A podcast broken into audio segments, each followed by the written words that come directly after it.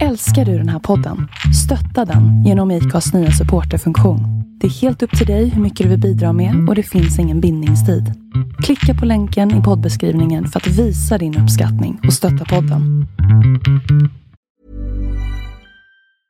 Many of us have those stubborn pounds that seem impossible to lose, no matter how good we eat or how hard we work out. My solution is PlushCare. PlushCare is a leading telehealth provider with doctors who are there for you day and night to partner with you in your weight loss journey. They can prescribe FDA-approved weight loss medications like Wagovi and Zepbound for those who qualify.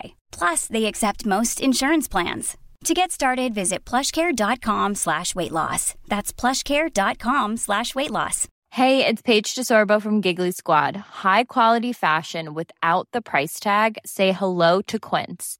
I'm snagging high-end essentials like cozy cashmere sweaters, sleek leather jackets, fine jewelry, and so much more. With Quince being 50 to 80% less than similar brands. And they partner with factories that prioritize safe, ethical, and responsible manufacturing. I love that. Luxury quality within reach. Go to quince.com slash style to get free shipping and 365-day returns on your next order.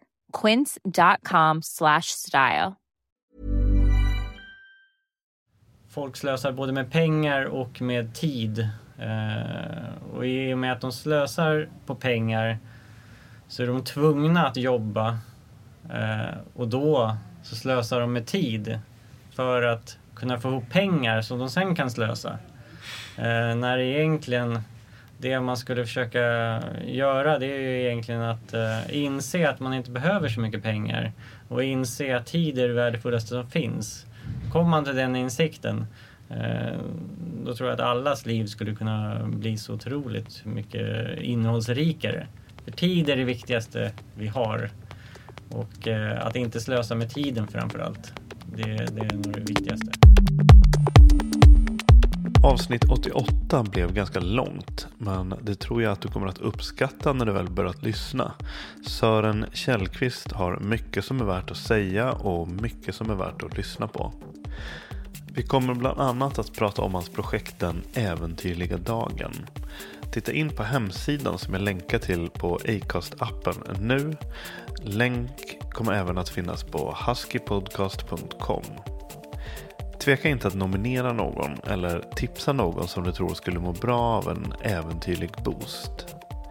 Den äventyrliga dagen riktar sig mot ungdomar mellan 15 och 25 år.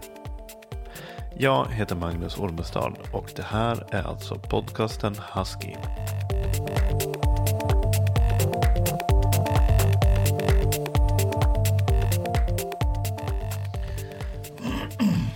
Vad, vad säger du till folk att eh, du jobbar med? Har du kört igång nu eller? Nu har jag kört igång. Eh, jo, eh, jag är ju egenföretagare. Och eh, där har jag många roller. Eh, och min första, det jag lägger mest tid på det är väl egentligen eh, äventyr. Eh, och framförallt då själva genomförandet av äventyr är ju inte så himla långt. Det är ju kanske någonstans i genomsnitt tre månader. Men det är ju den, den stora tiden lägger jag på att förbereda och planera äventyr. Sen så föreläser jag ju mycket när jag är hemma. Och så är jag ju tur, turguide för Trackers, ett researrangör. Så jag håller i deras paddlingsresor till eh, Grönland, Kroatien och eh, nu också Norge från och med 2016. Sen är jag också meditations och qigonglärare. Så jag håller lite sån här, om ett företag vill ha en qigongpass så kommer jag ut och håller det. Och så håller jag då instruktionskurser i eh, meditation. Och eh, sen jobbar jag även som webbprogrammerare. Eh, 2003 så skapade jag Sveriges största interaktiva miljöutbildning. Och eh, den sköter jag idag eh, drift och support på. Mångsysslare av rang. Ja, och eh, är det någonting roligt så, så hakar jag gärna på det. Jag har ju som målsättning idag att eh, göra det som jag tycker är roligt i livet. Det är någonting som skulle se snyggt ut på ett visitkort. Sören Källqvist, gör det som är roligt.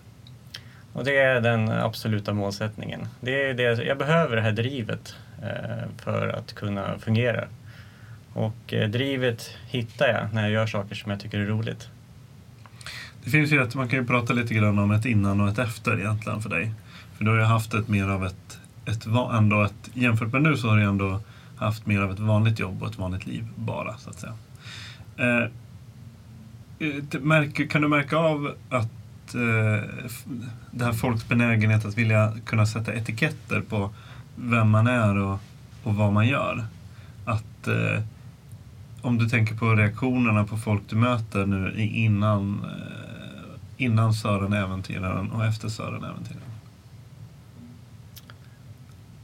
Det är faktiskt ingenting som jag reflekterar över. Eh, eftersom jag tycker det är väldigt viktigt att enbart söka bekräftelse från mig själv och inte bry mig om vad andra människor tycker eller tänker. Eh, jag kör mitt race och så funderar jag aldrig på det. Har du alltid varit duktig på det? Ja, det har jag. Alltid gått min egen väg och gjort det som jag själv tror är rätt. Var är hemma för dig?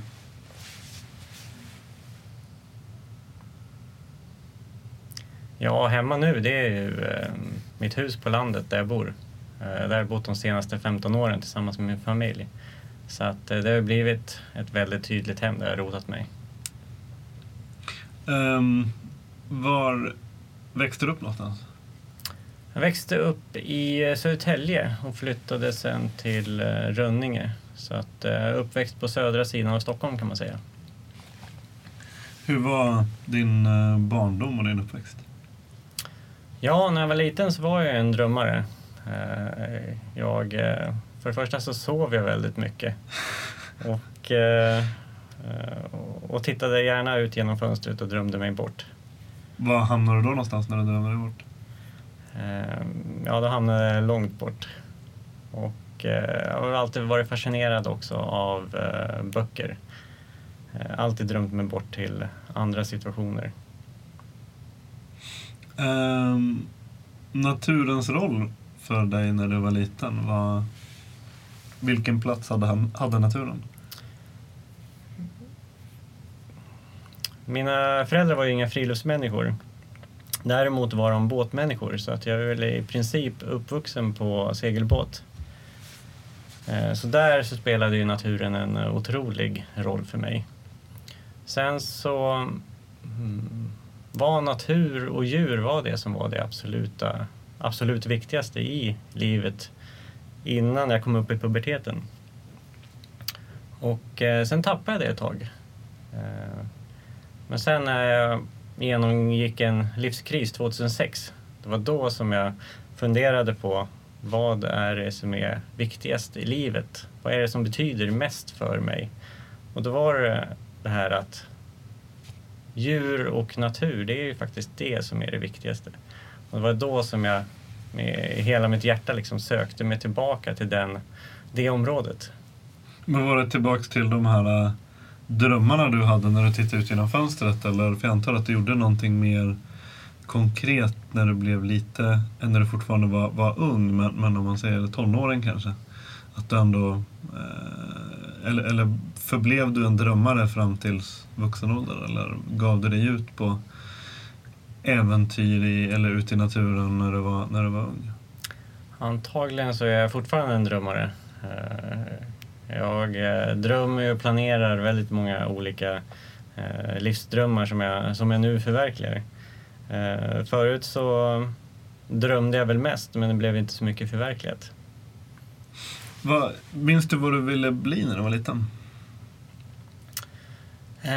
Det var ingenting självklart. Det enda jag kan komma ihåg var veterinär ett tag. Hade ni djur när du var liten? Ja, hade vi eh, olika hundar och, och katter. Um, jag har fått för mig att du var Friluftsfrämjandet, att du gick med i Friluftsfrämjandet tidigt, eller? Ja, jag är lite uppväxt med Friluftsfrämjandet i Mulle och Skrinna-verksamheten. Eh, och eh, sen så sen följde det bort. Eh, sen så var vi väldigt mycket ute med, med båten och sen så åkte vi väldigt mycket skidor i Alperna. Och, eh, men efter det så, så tappade jag ju Friluftsfrämjandet och, och den här eh, natur och djurbiten.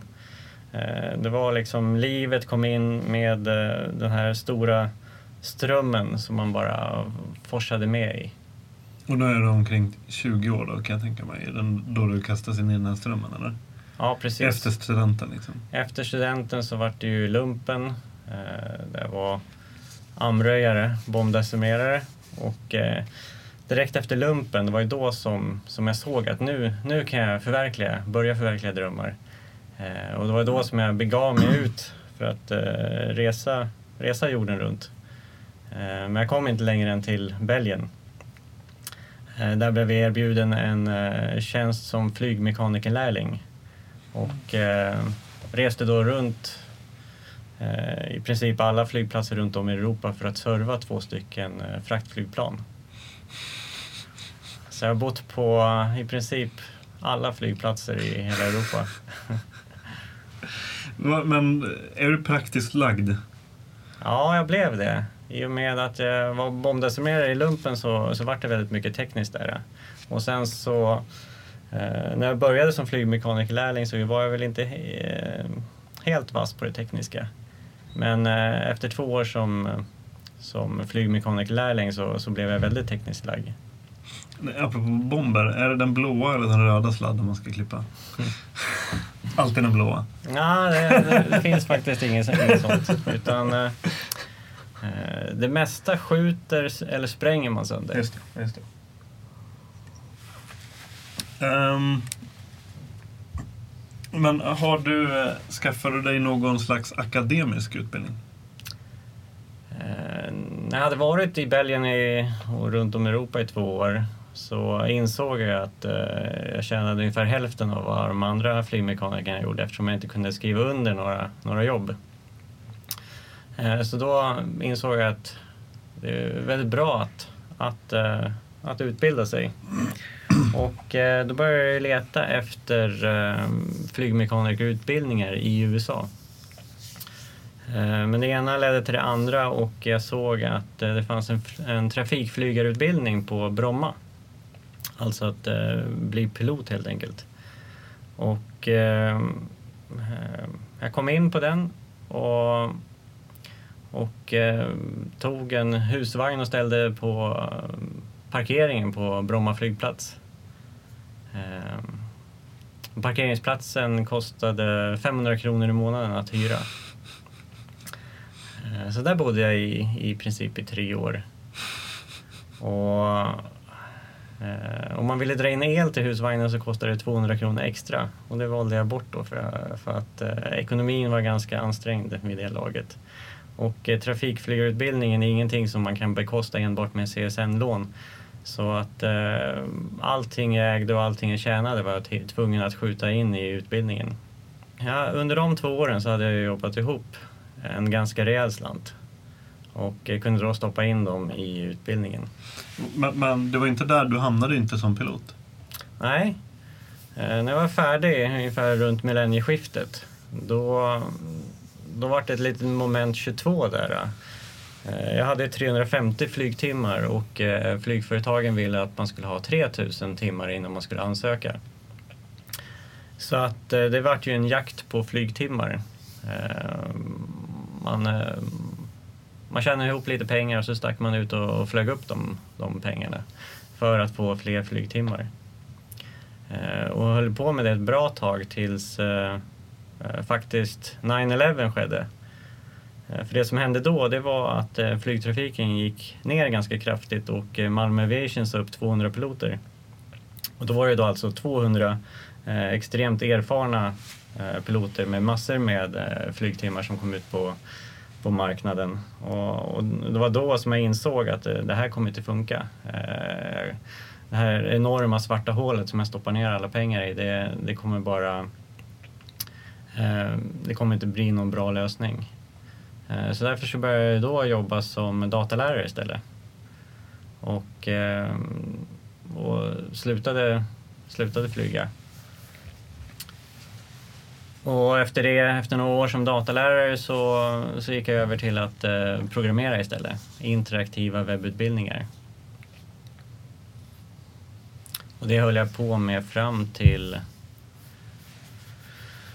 till 2006 eh, när jag fick ett, ett diskbrock. Hur var du som kontorsarbetare? Ja, jag var väldigt engagerad och, eh, och brann för det just då. Jag tyckte att eh, det här med datorer och IT var extremt intressant. Och var extremt hungrig att, att lära mig mer om det. Ja, men är det någonting som, som lever kvar? Nej, det gjorde ju inte det. Eh, jag tyckte att det här med, med IT och data det, det stagnerade och eh, den här eh, otroligt roliga utvecklingen som var hela tiden. Jag såg inte att den levde kvar utan jag såg att, att jag mer gjorde samma sak varje dag. Det blev mer rutin och, och, och den här hungern efter ny kunskap dog ut. Vad var det som till slut fick dig att uh, göra en kursändring? Det var ju, det var ju två stycken saker. Det ena var ju det här äh, diskbrocket som jag fick. Äh, vilket innebar att jag var tvungen att käka extremt starka smärtstillande medel för att ens kunna gå till jobbet. Ehm, vid det tillfället så, så hade ju äh, en utav ägarna utav företaget jag jobbade på och jag hade brutit oss ut eftersom de skulle sluta med webbproduktioner. Så vi startade ett eget företag ihop där vi eh, gjorde såna här webbutbildningar. Och eftersom vi då var ett litet företag med bara två anställda så, så gick det inte att sjukskriva sig. Eh, så det var ju bara att gå till jobbet och eh, käka tunga smärtstillande mediciner eh, och få det här att fungera. Samtidigt så blev min kompanjon sjuk. Han fick ju dubbelsidig lungcancer. Och det fanns ingen möjlighet för honom heller att eh, sjukskriva sig eh, eftersom han inte skulle ha råd med det. Han fick ett... Eh, I sin prognos så fick han ett år kvar att leva. Och vi fortsatte jobba, jag med mitt diskbråck och han med sin lungcancer under det här året. Men eh, allting vände sig upp och ner. Eh, från, att, från att vi var två stycken drivna företagare som ville utveckla det här företaget så, så vart det ju att eh, vi ville göra det bästa utav varje dag som vi, som vi hade, att, eh, ja, som han var kvar i livet. Det fanns ju inga, det fanns ju inga visioner att eh, öka omsättningen eller, eh, eller att driva det här företaget framåt utan, utan allting ställdes ju på ända. Du har pratat om det här som, som sårbarhetsprincipen, någon slags insikt du fick. Mm. Eh, och det tror jag att insikten om livets skörbarhet eh, det är ju någonting otroligt värdefullt och som man kan se att väldigt många människor har upplevt. Det kan ju vara en nära döden upplevelse, att man är väldigt nära att förolyckas i en bilolycka. Och när man då ser hela sitt liv passera revy och, och man kanske inser att de val man har gjort i livet kanske inte dels var viktiga eller så relevanta. Ehm, och, och det är ju de existentiella frågorna som, som är de viktiga i livet. Och göra det som man verkligen brinner för först och främst, så man inte slösar bort tid. För tid är ju det absolut värdefullaste vi har. Och för mig att byta tid mot pengar, det är den absolut sämsta, sämsta grejen man kan göra. Eh, för tiden som vi befinner oss på den här jorden är väldigt kort. Och att inte använda den tiden till att förverkliga sina livsdrömmar, det, det är någonting som, som är otänkbart för mig nu.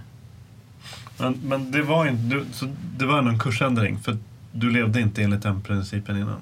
Nej. Hur, hur såg, din, hur, kunde liksom, hur såg ditt liv och din vardag ut, ut utanför jobbet? Alltså, innan du hade det här diskbrocket och kanske under då, liksom, var, du, var du aktiv utöver det? Var kanske lite svårt att göra med det diskbrocket, men, men var, du, var du ute i naturen någonting? Vad fick du, för, vad fick du inspiration ifrån? Ja, grejen var ju det att det, det var ju ett, ett, ett, riktigt normalt Svenssonliv med eh, villa på landet och, och bil och eh, åka in till Stockholm och, och jobba varje dag. Eh, och när man var hemma så byggde man på huset. Så att eh, friluftsliv fanns ju inte på världskartan då. Utan det var ju det var ju med den här livsändringen som skedde 2006. Då, då låg jag ju där. Diskbråcket slutade ju i en operation och vaknade upp där liksom på, på sjukhuset. Hittade en eh, friluftstidning eh, och började bläddra i det. Och sen så då insåg jag att det är det här, det är det här som jag ska syssla med. Eh, och även då eh, gick in i mig själv igen eh, och började fundera på vad är det viktigaste i, för mig i mitt liv? Och, och för mig så, så tänkte jag ju tillbaka till min barndom och tänkte vad var det som var viktigt då? Innan jag sögs in i den här bubblan, innan jag liksom hamnade i strömmen eh, och bara flöt med. Vad var det som betydde någonting på riktigt? Istället för att man bara hoppar på alla slumpmässiga situationer som dyker upp. Eh, att ta tag i sitt liv och styra sitt liv själv, styra sitt liv mot strömmen istället bara för att famla, famla med ner för strömmen. Att, eh, att sätta upp eh, mål som, som jag vill sträva efter. Vad fick du för reaktioner från vänner och familj när du gjorde den här kursändringen? Ja, givetvis så vart det ju väldigt starka reaktioner. För att eh, väldigt många trodde väl att jag genomgick en, eh, en 30-årskris. Eh, och eh, det gjorde jag väl också.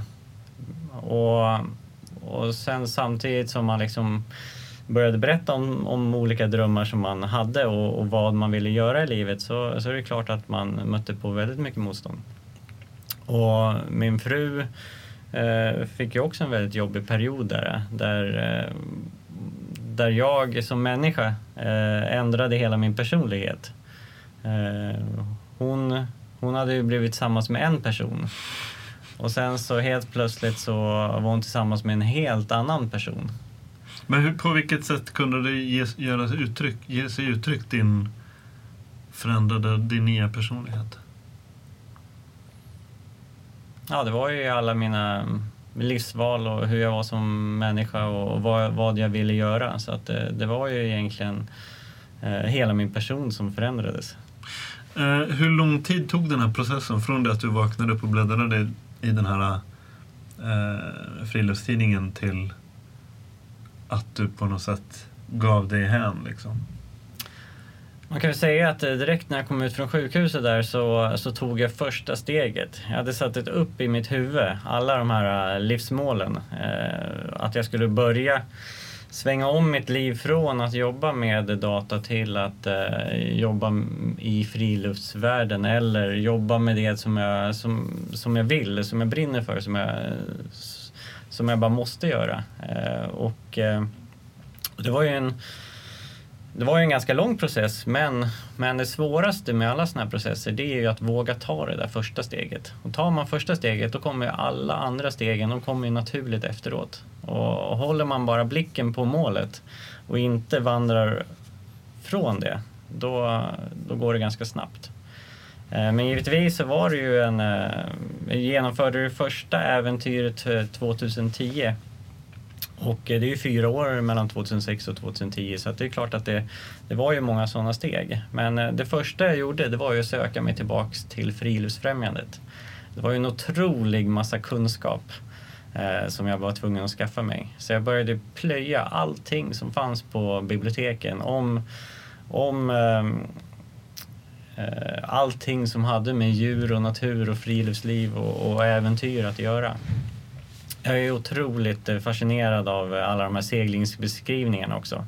Och det finns ju otroligt mycket bra eh, seglingslitteratur. Så att, eh, eh Ja, en, en massa, massa kunskapsinhämtning och eh, att gå utbildningar inom Friluftsfrämjandet då och, och att hänga med på väldigt mycket eh, olika turer i Friluftsfrämjandet. Så att eh, redan eh, 2007 så blev jag ju eh, kajakledare i Friluftsfrämjandet. Vad, vad får du för känslor idag om du tänker tillbaka på den gamla Sören? Om du, den nya personen eh, som så här, i, i någon slags eh, tankeexperiment att du skulle hälsa på och prata med den gamla Sören. Vad, vad får du för känslor när du tittar tillbaka på honom? Det, eh, framförallt så, så är jag ganska ledsen över att, eh, att, den här, att jag inte fick den här insikten mycket tidigare i livet. Jag hade ju önskat att jag hade fått den här sårbarhetsinsikten tidigare. Så att jag hade insett att, att livet är kort och att eh, det är att uppfylla sina livsdrömmar som är målet med livet. Eh, för att på ett sätt så kan jag känna att jag slösade bort väldigt många år där. Eh, där jag inte, där jag inte visste vad jag ville med livet. Och, och på, på, något sätt så frågar man väldigt många människor som har varit med om någon traumatisk händelse som har öppnat upp deras ögon. Så tycker ju de människorna att det var värt till exempel att få den här cancern och tillfriskna från den. För att det gav dem så otroligt mycket eh, genom att de insåg då att de var tvungna att ta vara på livet. Inte bara slösa bort tiden och följa med i strömmen. Och, och hade jag fått den insikten till exempel när jag var 20 så hade jag ju varit extremt glad. Eh, och hoppas ju att, eh, att, att andra människor också ska kunna få den här insikten. Just det där du beskriver just nu, är det någonting är det en eh, olämplig jämförelse eller är det en relevant jämförelse med exempelvis en, eh, om man ska prata om en klättrare som till exempel Alex Honnold som är så här eh, känd eh, frisoloklättrare som klättrar väldigt exponerade eh, väggar ibland helt utan, utan säkring. Är det, hans, är det ett sätt att på något sätt försätta sig i den här eh, sårbarhetsprincipen och, och på något sätt Eh, lära sig att, att njuta av livet mer trots att, genom att, att, att försätta sig i en situation där man verkligen bokstavligt talat står på dödens kant? Nej, absolut inte. För att eh, om man gör en sån grej där man eh, solklättrar utan säkringar, eh, det handlar om att ta extrema risker eh, och på så sätt känna att man är levande. Eh, vilket är någonting som jag känner på mina äventyr. Jag är extremt levande när jag är ute på äventyren. Men jag tror inte att det är en väg för att få den här insikten. Utan jag tror mer att det är ungdomlig våghalsighet som, som spelar in där.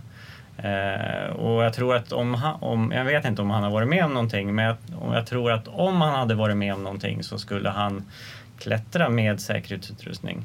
För att eh, får man insikten om hur skörbart livet är så, så riskerar man ju inte livet på det sättet. Mm. Du har pratat om, eh, du, du, ställer en opportunist mot en livsplan. Mm. Eh, för du gjorde en livsplan i och med din kursändring. Mm. Vad skiljer en, en att, att, leva livet som en opportunist mot att, att följa en livsplan? Ja, det är ju lite det där som jag pratat om. En opportunist är ju lite som en, en hund. Den, eh, den springer ju bara runt och letar efter saker som, som den kan eh, finna. Eh, och, och hittar den ett ben någonstans så käkar den upp det och sen så springer den planlöst runt, runt och luktar efter andra godsaker. Eh, tar saker som presenteras framför den. Medan en, en, eh, en varg, den eh, den springer alltid spikrakt. Den har alltid ett mål med allting den ska företa sig och planerar vad den ska nyttja den energireserv som den har. Och det är det som Eh, och, och, där kan man också se likheten mellan det liv jag levde förut, när jag var en opportunist. När jag bara, bara fanns till och nappade på möjligheter, eh, vilka som helst. Medan nu så, så bestämmer jag mig för ett mål istället och så ser jag till att möjligheterna presenterar sig. Eh, så att eh, det är extremt målmedvetet istället. Och, och jag tror att väldigt många människor är opportunister eh, och kanske inte är så målmedvetna. Och det är det, är det som är det stora problemet. För att nå dina mål så är det första steget för att nå målen det är att veta, eh, veta om målet. Eh, för vet man inte sitt mål ja då har man ju inget mål att sträva efter. Och det är, den störst, det är ju så otroligt slöseri med liv eh, om man inte då vet om sina mål. Och anledningen till att man inte vet om sina mål det är för att man inte känner sig själv. Eh, så att det man måste börja med att göra det är ju att gå in i sig själv och lära känna sin egen sanna identitet. Och vet man sin egen sanna identitet, då vet man vilka mål man har med livet. Och då, då kan man ju gå spikrakt mot det målet. Då blir man vargen? Då blir man vargen, ja. Va, va, vad skulle du ge för råd till någon som kanske står och, och väger mellan olika beslut? Det här är ju en, eh, en kanske den största frågan och eh, jag förväntar mig inget långt och avancerat svar men kanske någon liten vägledning, en liten knuff i en riktning? Ja, det är väldigt enkelt faktiskt. Eh, och någonting som, som var en ögonöppnare för mig också. Och det är det att det finns ju två stycken eh, viljor i kroppen. Eh, den ena är ju magkänslan. Och det är ju med, ett annat ord så är det intuitionen. Och den andra är ju hjärnan och det är ju det logiska rationella tänkandet. Och innan så har jag alltid följt mitt logiska rationella tänkande. Och, och det, det är inte bra. Eh, vid alla tillfällen så hävdar jag att man ska följa sin intuition. Bara gå på magkänslan. Eh, för om man, om man lyssnar på sin rationella, logiska eh, tänkande, då, då kommer det innebära att man förlorar motivationen och eh, förlorar sitt driv. Men Går man bara på sin intuition och vad man vill i livet, eh, då får man en obegränsad energiresurs. Skulle man bara lyssna på logiken då skulle man kanske inte ha skickat en människa till månen eller eh, korsat Atlanten första gången eller någonting. Utan det, är, det är magkänslan som på något sätt driver sådana projekt. Ja, det tror jag absolut. Eh, för skulle man inte lyssna på sin magkänsla då skulle, då skulle inga drömmar förverkligas. Är det inte ett egoistiskt vägval att sadla om och bli äventyrare? Allt man gör i livet är ju egoistiskt. För det första så tror jag inte på altruism. Eftersom altruism innebär att man ger utan att, eh, att få någonting tillbaka. Och jag anser ju att man, när man ger så får man ju mycket mer tillbaka. Jag ger ju för att jag vill ha en bra känsla i kroppen. Eh, det är ju därför man ger. Så det finns, allting är alltid e-, egoistiskt. Och, och självklart är det så att eh, om man sticker iväg och eh, förverkligar sina livsdrömmar eh, så är det också ett egoistiskt handlande. Men eh, det viktigaste i livet är ju att se till att man själv mår bra. Eh, och speciellt om man har familj så är det ännu viktigare. Eh, för att om inte jag mår bra som person då sprider inte jag bra karma runt omkring mig. Då blir inte jag en bra person överhuvudtaget. Då kanske jag blir bitter eller inåtvänd eller deprimerad. Och, och skulle det hända, då skulle det spilla över på hela min familj. Så därför tycker jag att den största skyldigheten man har det är att se till att man först och främst själv mår bra.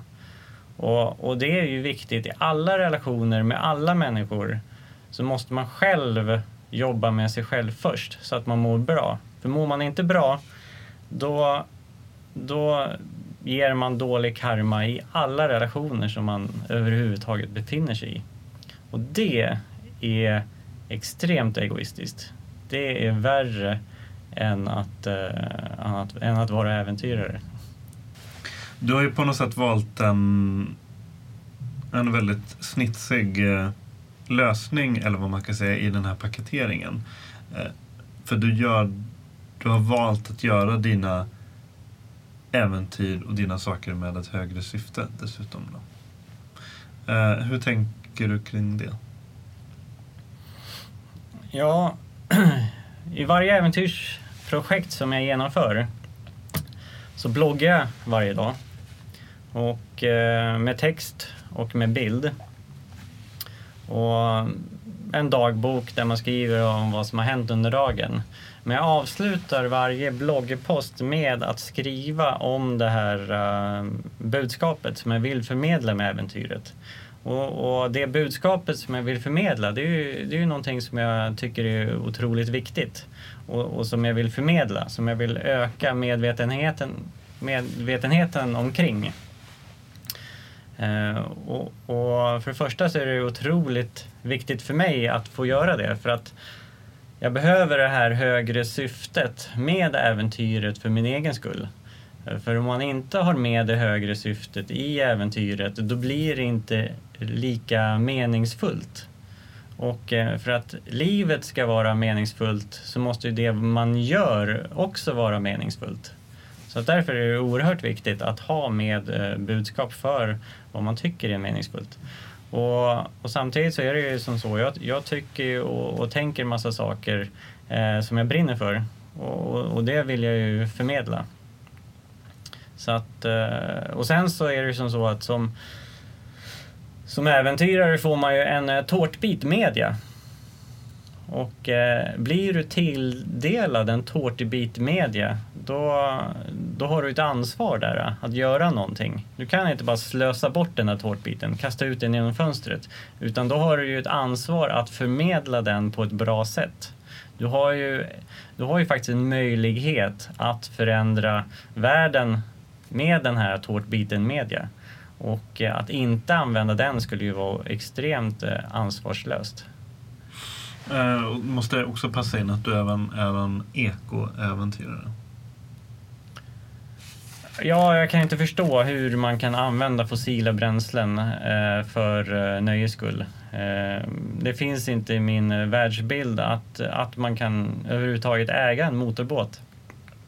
Jag förstår fullt och, och helt att man använder fossila bränslen när man måste. Eh, om man ska ta sig till jobbet eller eh, om man men eh, att sticka ut på sin semester och bara, bara sätta sprätt på fossila bränslen för nöjes skull, det, det är så långt ifrån eh, ett ansvarsfullt lev, leverne som, som jag kan tänka mig. Eh, så därför så är det... Och, och att vara ekoäventyrare innebär ju för mig då att jag kommer inte genomföra några äventyr där man använder fossila bränslen. Så att eh, för mig är det förkastligt att eh, åka motorcykel eller åka terräng, eh, en sån här fyrhjulig motorcykel eller, eller en vattenskoter längs med svenska kusten. Det är, det är äventyr som, som är förkastliga. Hur uppstod fröet till ditt första äventyr? Formuleringen och målbilden, liksom, var, var kom den ifrån? Eh, eftersom jag är en drömmare så har jag ju flera A4-sidor fulla med, med drömmar och eh, egentligen så, så, så blev det bara att man tittar på alla de här livsdrömmarna och så bara ser man vad vill jag börja med? Vad, vad vill man sätta igång med? Eh, så att det, det är inga problem att, att hitta på äventyrsprojekt. Det, det problemet är att hinna genomföra alla innan jag dör. Vilka faktorer attraheras av? Vad spelar roll när du väljer ut något av de här drömmarna? Ja, dels eh, förstår jag inte riktigt heller varför man eh, tar ett flygplan och åker till andra sidan jordklotet. Eh, när, när det finns så fantastisk natur i närområdet. Eh, Skandinavien är ju helt otrolig och, och, och Norge ju, ser ju ut som på Nya Zeeland. Så eh, man kan lika gärna åka till Norge som man åker till Nya Zeeland. Och, därför så, och sen så, så, finns det så otroligt mycket att uh, uppleva och se. Jag har ju bara sett en, en bråkdel av allt som finns att se i Skandinavien. Så att det finns ju ingen anledning för mig att förflytta mig bort från Skandinavien när, när det finns så, så fantastiskt mycket som jag inte har sett än. Så därför så är det Skandinavien som, som eh, framförallt tilltalar mig. En del som du har sett är ju kustbandet längs med hela norska kusten. Mm. Det blev ditt första äventyr. Ja. Eh, lite, hur, hur skulle du beskriva det projektet? Hur, hur, hur var det att göra? Ja, det var ju 2013 när jag paddlade norska kusten från, från svenska kusten till ryska gränsen. Det tog ju 83 dygn och var nästan 300 mil. Eh, och jag startade ju det äventyret utan vare sig mat eller pengar i packningen för jag ville se om är det möjligt att, att paddla norska kusten utan, utan att ha mat eller pengar med sig.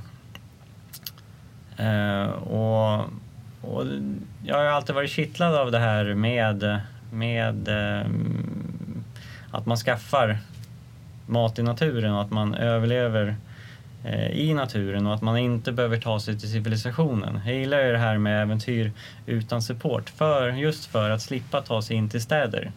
För att jag tycker så fort man kommer till en stad så, så avbryts äventyret. Eh, och man kommer ur den här eh, härliga situationen man befinner sig i. Det, det är ju i äventyret man vill vara. Eh, och, och, när man eh, kommer till en stad så, så försvinner allt det. Och det blir ett stort avbrott. Ja, norska kusten var ju... Den, den är helt, helt formidabel. Helt fantastisk. Var... Och här hade du också någonting eh, öst mot, jämföra Östersjön mot, mot västkusten så att säga. Mm. Eh, och den förgiftade Östersjön. Precis. Östersjön är ju världens mest förorenade hav. Eh, det är helt otroligt. Och eh, syftet eller budskapet med det äventyret det var ju just det att samma äventyr är inte möjligt att göra längs med svenska kusten. Men om man sticker till Norge och gör äventyret så går det att göra för de har ett, eh, ett friskt hav fortfarande. Det är ju inte så att, att det slängs ut mindre saker i Atlanten. Men eh, Atlanten är ju så stort så att det sväljer ju alla de här eh, eh, gifterna och, och eh, eh, det får ju mindre påverkan. Östersjön är ett så litet hav och är instängt eh, och så många länder som, som dumpar eh, så mycket i det så att, så att eh, påverkan där blir ju mycket snabbare och mycket större. Och eftersom det är världens mest förorenade hav så så är fisken i Östersjön så förorenad så att eh, jag skulle antagligen eh, få cancer om jag enbart om jag åt så mycket fisk som jag gjorde i Norge. Eh, som om jag hade fiskat i, och, och ätit så mycket fisk längs med Östersjön. För det är ju som så att fisken i Östersjön, den feta, som sill och lax, den innehåller ju för höga gränsvärden eh, av miljögifter. Och, och, och man får alltså inte sälja den feta Östersjöfisken i EU. Eh, EU. Men man får sälja den i Sverige. Och det är det som, som upprörde mig under, under det äventyret. Man får även sälja den till Norge? Ja, Norge är ju inte med i EU. Så därför så, så när inte svenskarna ville köpa den för de började inse att den här, den här fisken är giftig så sålde man den till Norge istället. Och eh, där gjorde man om den till fiskpellets och, och matade den od, odlade laxen med. Vilket eh, idag resulterar i att odlad norsk lax är den giftigaste fisken i världen. Men det är det som säljs på matvaruaffärerna? Japp, så är det. Det är en härlig värld. Ja, den är ju lite konstig. Du fick eh, utmärkelsen Årets Äventyrare efter det där. Nej, eh, Årets Äventyr är ju ett stipendium till ett planerat äventyr där man får 40 000 och så att eh, jag fick den, eh, det stipendiet eh, inför, innan, inför okay, äventyret. Okay. Och det är ju på 40 000 kronor så att det, det var ju väldigt trevligt. Vad, vad innebar det någonting mer än, äh, än just äh, pengarna, den, äh, det stipendiet? Den uppmärksamheten eller den titeln? Ja, det, det gör ju att allting blir mycket lättare när man söker sponsorer och, och såna här saker. Speciellt eftersom det var första eh, äventyret som jag sökte sponsor till så, så var det ju, ja, så öppnade det många dörrar. Vad, vad gjorde du för, vad, vad blev det för lärdomar av, ett, av det projektet, av det äventyret? Eh, jag gick ju, eh, samma år så gick jag ju Peak Adventure Academy. Och det som är en äventyrsutbildning där man lär sig hur man genomför ett äventyrsprojekt. Och överleva norska kusten, som, det var ju det äventyrsprojektet som jag jobbade med på den utbildningen. Eh, så jag lärde mig otroligt mycket under den utbildningen.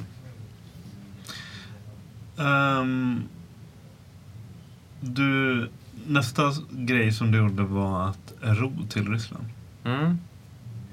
Kan du berätta någonting om det? Ja, Formuleringen, den, det projektet. Varje gång jag hade varit på båtmässan så hade jag sett en liten öppen roddbåt. Eh, väldigt smal, inte mycket eh, bredare än en kanadensare. Eh, ungefär lika rank som en kanadensare. Eh, och som påminner väldigt mycket om en kajak faktiskt. Eh, och, och jag, varit, eh, jag såg ju möjligheterna med den här båten. En Vagabond 4,7. Och eh, när jag såg den båten så eh, visste jag direkt att jag måste göra ett, ett eh, äventyr med den här båten. Eh, för eh, eh, jag vill ju inte göra ett till kajakprojekt för att det, det blir inte så ut, utvecklande. Eh, men byter man eh, farkost så blir allting eh, nytt. Alla förutsättningar och, och eh, blir annorlunda och, och alla lärdomar blir ju då annorlunda. Så därför var det jätteintressant att eh, ro den här lilla öppna rodbåten eh, till Ryssland från Stockholm. Det känns som den kan gå ganska fort. Ja, den går en knop snabbare än en kajak. Så att, eh, en väldigt trevlig farkost. Men hur, hur, du övernattade inte, du, du sov inte på båten? Nej. Eh, jag gick i land och sov. Men eh, rodbåten eh, hade ju helt andra egenskaper. Man kunde ju ställa sig upp i rodbåten och det var ju väldigt skönt för att eh, när man sitter en 8-10 timmar så är det skönt att sträcka på benen. Eh, och eh, man kunde även lägga sig i eh, rodbåten, vilket också var väldigt skönt. Man kunde ta en, Lite eh, powernap? en en liten powernap, ja.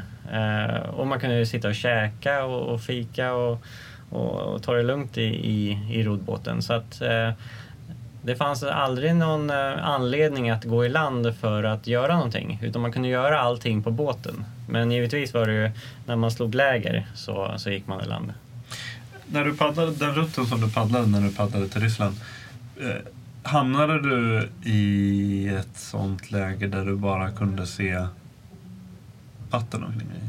Ja, Bara horisonten? Ja. Det är så pass? Ja, det går ju ganska snabbt faktiskt. Eh, när man sitter i en kajak och man är i yttersta havspannet och, och paddlar rakt ut i havet så dröjer det inte mer än en halvtimme. Så har du ju, eftersom man sitter så lågt nära vattenytan så går det väldigt snabbt innan eh, man har horisont 360 grader runt sig. Och det gör det även med rodbåten. Man kommer inte speciellt mycket högre upp. Eh, så att, eh, och och det, är, det är en härlig känsla att ha vatten 360 grader. Sitta och ta en liten fika. Mm. Vad, vad var den, det högre syftet med det äventyret? Eh, Det var ju jämställdhet och jämlikhet. Och, och Sverige har ju inte kommit så, så långt faktiskt. Sverige var ju föregångsland när det gäller jämlikhet eh, för en 20-30 år sedan.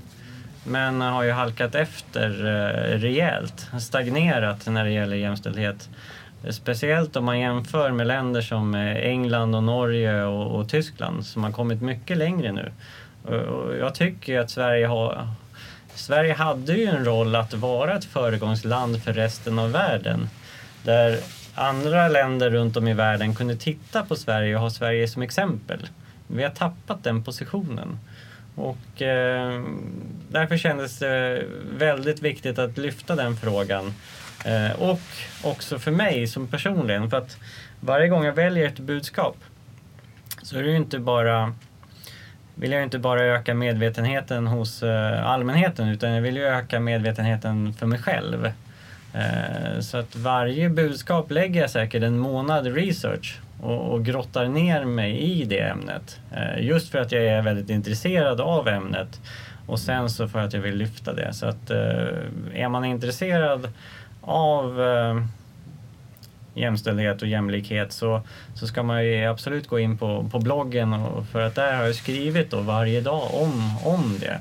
Och där kan man ju, läser man de texterna så kan man ju verkligen se eh, hur, hur vi ligger efter om man jämför med, med andra länder. Och det är ju det är tragiskt att, att Sverige inte är ett föregångsland där längre. Vad får du för reaktioner på de här eh, de, den, de bitarna av dina äventyr? Ja, inte så mycket faktiskt. Eh, antagligen så skriver jag för mycket om det. Eh, så att, eh, det är inte så här snuttifierat som allting ska vara nu? Nej, precis. Och, och, det är ju någonting som... Eh, eftersom jag har så mycket som jag, som jag vill skriva av mig så, så blir alla mina texter relativt långa.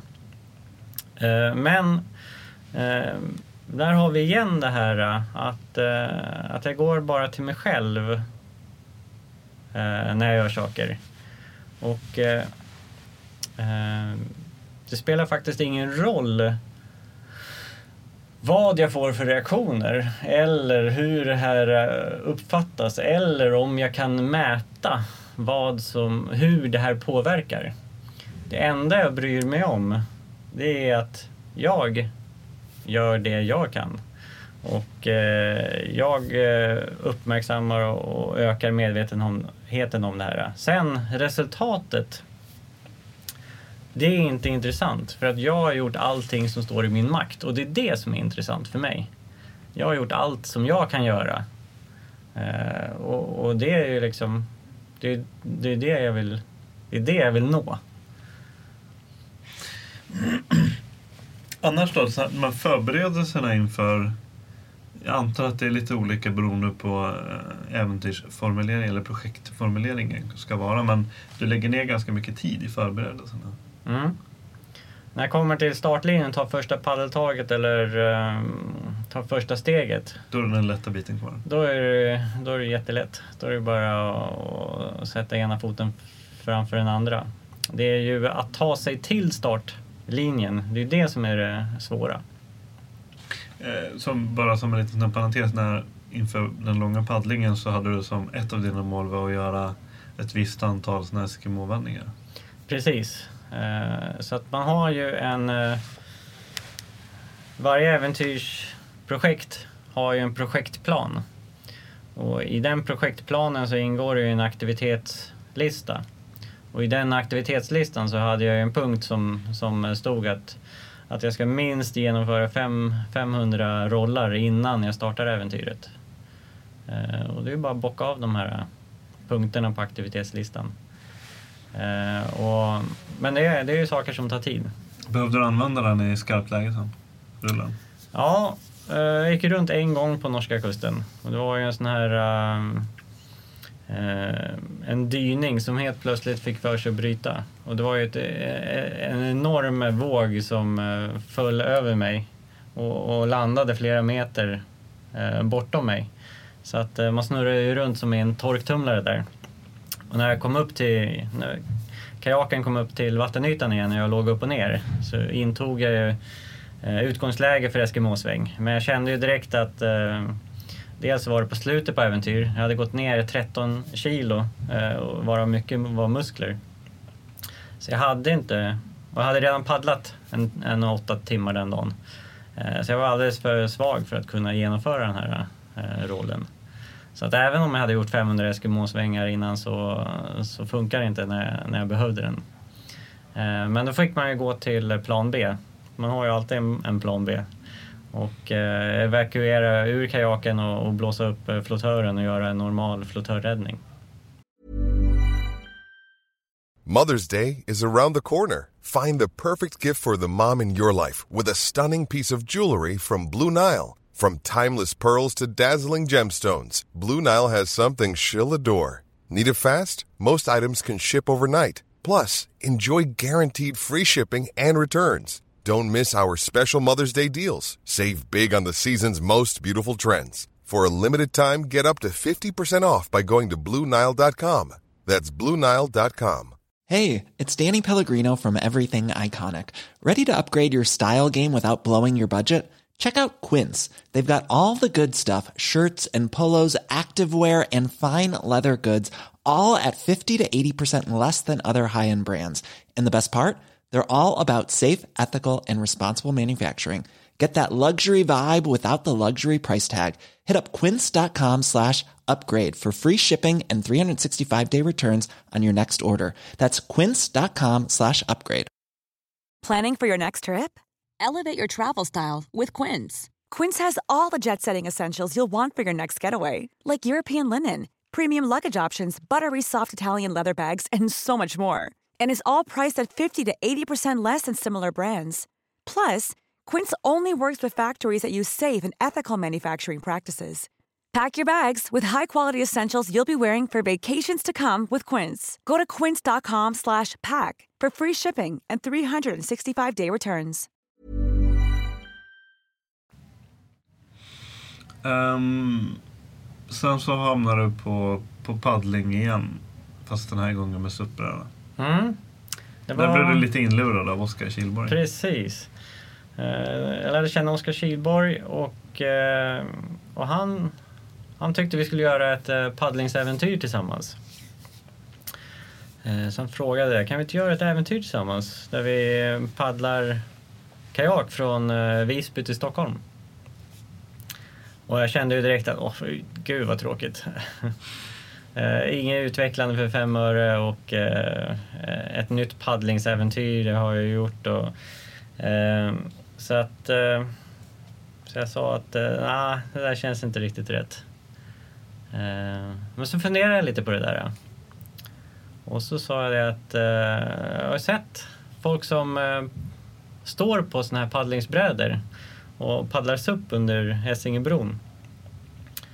Eh, och om man, om man tog en eh, stand-up paddleboard istället eh, så, så skulle det bli ett riktigt roligt, utmanande och utvecklande äventyr. För det är ingen som, som någonsin har paddlat en längre sträcka i Sverige över öppet hav. Eh, och att göra då en, en eh, paddling på en, på en bräda från Visby till Stockholm det var någonting som, som verkligen eh, satte igång, eh, satte igång mig på alla cylindrar. Och det var inte så att ni gjorde det under en, eh, en varm sommarvecka tidig i augusti? Nej, det var faktiskt... Vi stack iväg i slutet på maj. Så att det var ju fortfarande lite kallt i vattnet. Det var 12 grader i vattnet ungefär. Och, och, och lite kalla vindar. Så att, och och det hade ju mycket med att jag hade ett eh, till äventyrsprojekt inplanerat eh, på hösten. Som jag var tvungen att förbereda inför. Och sen så, så skulle jag upp och paddla med eh, trackers på, på Grönland. Så att eh, då fick vi lägga äventyrsprojektet tidigt på, på, på försommaren. Va, va, va, vilket ämne ville ni belysa och lyfta upp då? Ja, det är ju det här eh, fruktansvärda med, med plasterna. Eh, och det finns ju så, det, är, det, tråkigaste när man är ute i naturen, det är att man ser plast precis överallt. Och att eh, plasten hamnar ju i, eh, i djurens magar, överallt liksom. Och, och plast bryts ju inte ned, utan plast faller bara sönder i mindre och mindre delar. Och alla de här delarna i olika storlekar misstas ju för mat utav olika djur i, i rätt storlek då. Eh, så att... Eh, och, och när djuren äter plasten så hamnar det i magsäckarna och, och, och sen så, så stannar det ofta i magsäckarna för det passerar inte genom tarmsystemet och, och då svälter djuren till slut ihjäl. Och det här är ju i alla, alla djur i hela näringskedjan råkar ut för det här. Men eh, även eh, plankton då. Så plankton äter mikroplast. Och mikroplast är ju plast som man inte kan se med blotta ögat. Och, och en till nackdel med mikroplast är att miljögifter fäster som magneter på mikroplasten. Vilket gör att eh, plankton då får eh, ännu mer Giftkarameller? Precis. Och, och sen så äter ju plankton då av andra djur så att det här ackumuleras ju upp i näringskedjan också. Vilket inte är så roligt. Och, och det finns ju hur mycket mikroplast som helst nu i alla vatten över hela världen. Eh, och om man tar till exempel en fleecetröja, stoppar den i tvättmaskinen och tvättar den så, så lossnar det 1900 mikroplastpartiklar som åker med eh, tvättvattnet ut och passerar reningsverket och hamnar i havet. Och, och någonting som är ännu sjukare det är ju att eh, man tillverkar mikroplast. Man tillverkar små runda plastkulor och stoppar i, eh, i tvättprodukter såsom eh, duschkräm och tvål och schampo och tandkräm för att man vill ha en scrubbing-effekt. Eh, och då hamnar ju det, det kan ju alltså vara en tiondel mikroplast i en eh, tandkrämstub. Eh, och det åker ju också sen bara rakt ut i vattnet. Så det, det är otroligt sjukt att man tillverkar till och med mikroplast som åker rakt ut i havet. Eh, när man lika gärna skulle kunna använda kisel som är sand som har samma effekt och är helt ofarligt. Men då väljer man istället för att använda sand så väljer man att tillverka mikroplast och stoppa i produkterna. Eh, och det här är väldigt enkelt att undvika. Det är bara att titta på innehållsförteckningen. Och står det PE, betyder petroleum någonting, så vet man att det är mikroplast i produkten och kan välja bort den. PE står ganska... Hur, stort brukar det... Finns det någon, vet du om det finns någon regel att det måste eh, vara synligt på flaskan eller måste man titta i innehållsförteckningen? Man måste titta i innehållsförteckningen. Den lilla innehållsförteckningen. Ja. Vad, vad, säg igen vad man skulle leta efter. Det, vad, ska det, vad, vad, ska man inte köpa? Man ska inte köpa produkter där det står eh, PE i innehållsförteckningen. För då innehåller det tillverkad mikroplast för att få en skrubbing-effekt. När man lika gärna kan använda sand. Under, eh, under uh, SUP-paddlingen så hade vi ju då hovar bakom brädorna för att då uh, mäta förekomsten av mikroplastpartiklar i, uh, i Östersjön. Det var ett samarbete med eh, Stockholms universitet. För de har en, eh, en Östersjösatsning som heter Baltic Eye. Eh, där de forskar på miljön i Östersjön. Vem är, vem är Daxa? Ja, det är min chefetik. Eh, som jag har haft i... Eh, hon fyller nio snart. Och eh, hon har varit med mig hela livet. och hennes tre första år så, så umgicks vi 24 timmar om dygnet. Så att, eh, min lilla schäfertik. Vad, vad kan du... Hur är hon? Ja, hon är en fantastisk snäll hund. Hon är ingen vakthund utan eh, eh, hon är otroligt snäll. Lite dumsnäll sådär. Ehm, men eh, i höstas så fick ju hon en juvertumör. Eh, så det började växa en stor tumör eh, på magen. Och hundar så kör man ju inte cellgifter utan man, man skär bort och så hoppas man att det inte kommer något nytt. Så att vi ska ju ut den där tumören och, och hon hade en ganska lång konvalescenstid. Det tog ungefär två månader innan operationsärret läkte. Och det var ju då som jag insåg att jag måste göra ett, ett äventyr tillsammans med Daxa. Eh, speciellt nu om hon, om hon inte lever så länge till. Eh, så att eh, dels för att ge henne det eh, och dels för att eh, vi ska uppleva någonting stort tillsammans. Så, så då det äventyret Överleva vildmarken kom till. Där jag skulle sticka upp i Jämtlandsfjällen och överleva 50 dygn utan, utan mat. Enbart på det som jag kunde finna i naturen.